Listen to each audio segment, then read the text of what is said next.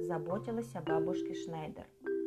Обнаружив как-то утром у себя в саду девочку со взъерошенными каштановыми волосами, бабушка Шнайдер очень удивилась. Она собирала малину и вдруг услышала за спиной «Здравствуйте!». Бабушка Шнайдер обернулась.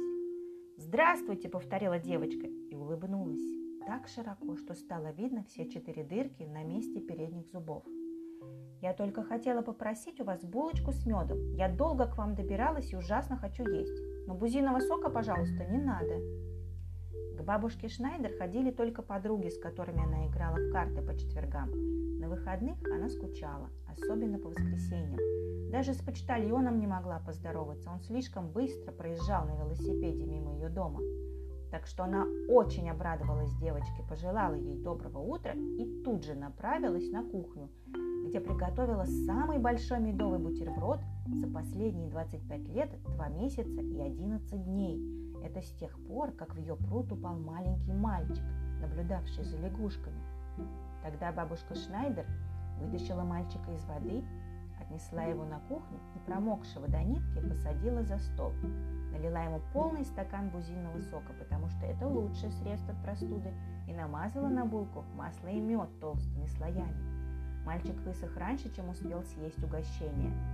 Бабушка Шнайдер помнила, у того мальчика были такие же взъерошенные каштановые волосы, как у этой девочки, которая сейчас уплетала булочку с медом. Совпадение объяснялось просто. Мальчик 25 лет назад, упавший в пруд бабушки Шнайдер, был папа Пинеллы. Бабушка Шнайдер поставила рядом с девочкой полный стакан теплого бузинного сока, потому что он прилагается к булочке с медом, и спросила, «Собственно, ты умеешь плавать?» «М-м», ответила Пинелла и подвинула стакан к бабушке Шнайдер. «Может, та сама захочет выпить своего сока?»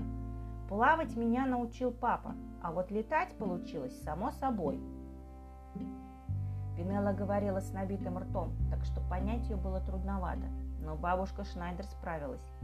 «О!» – восхищенно воскликнула она.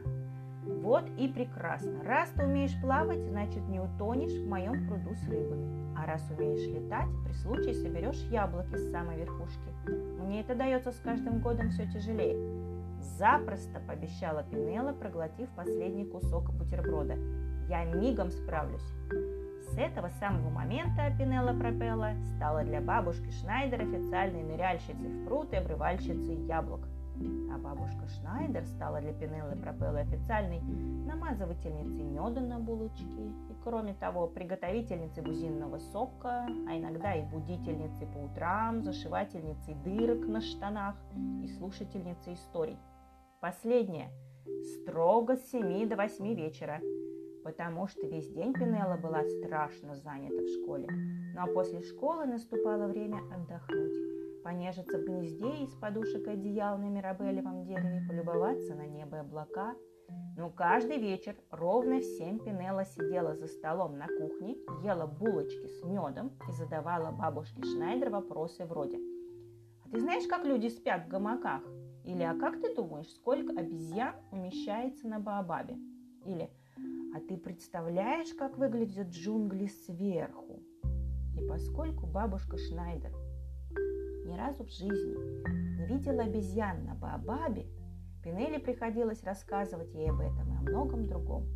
Пока бабушка Шнайдер слушала, сидя на тумбочке возле плиты, мама Пинеллы посылала дочери поцелуи.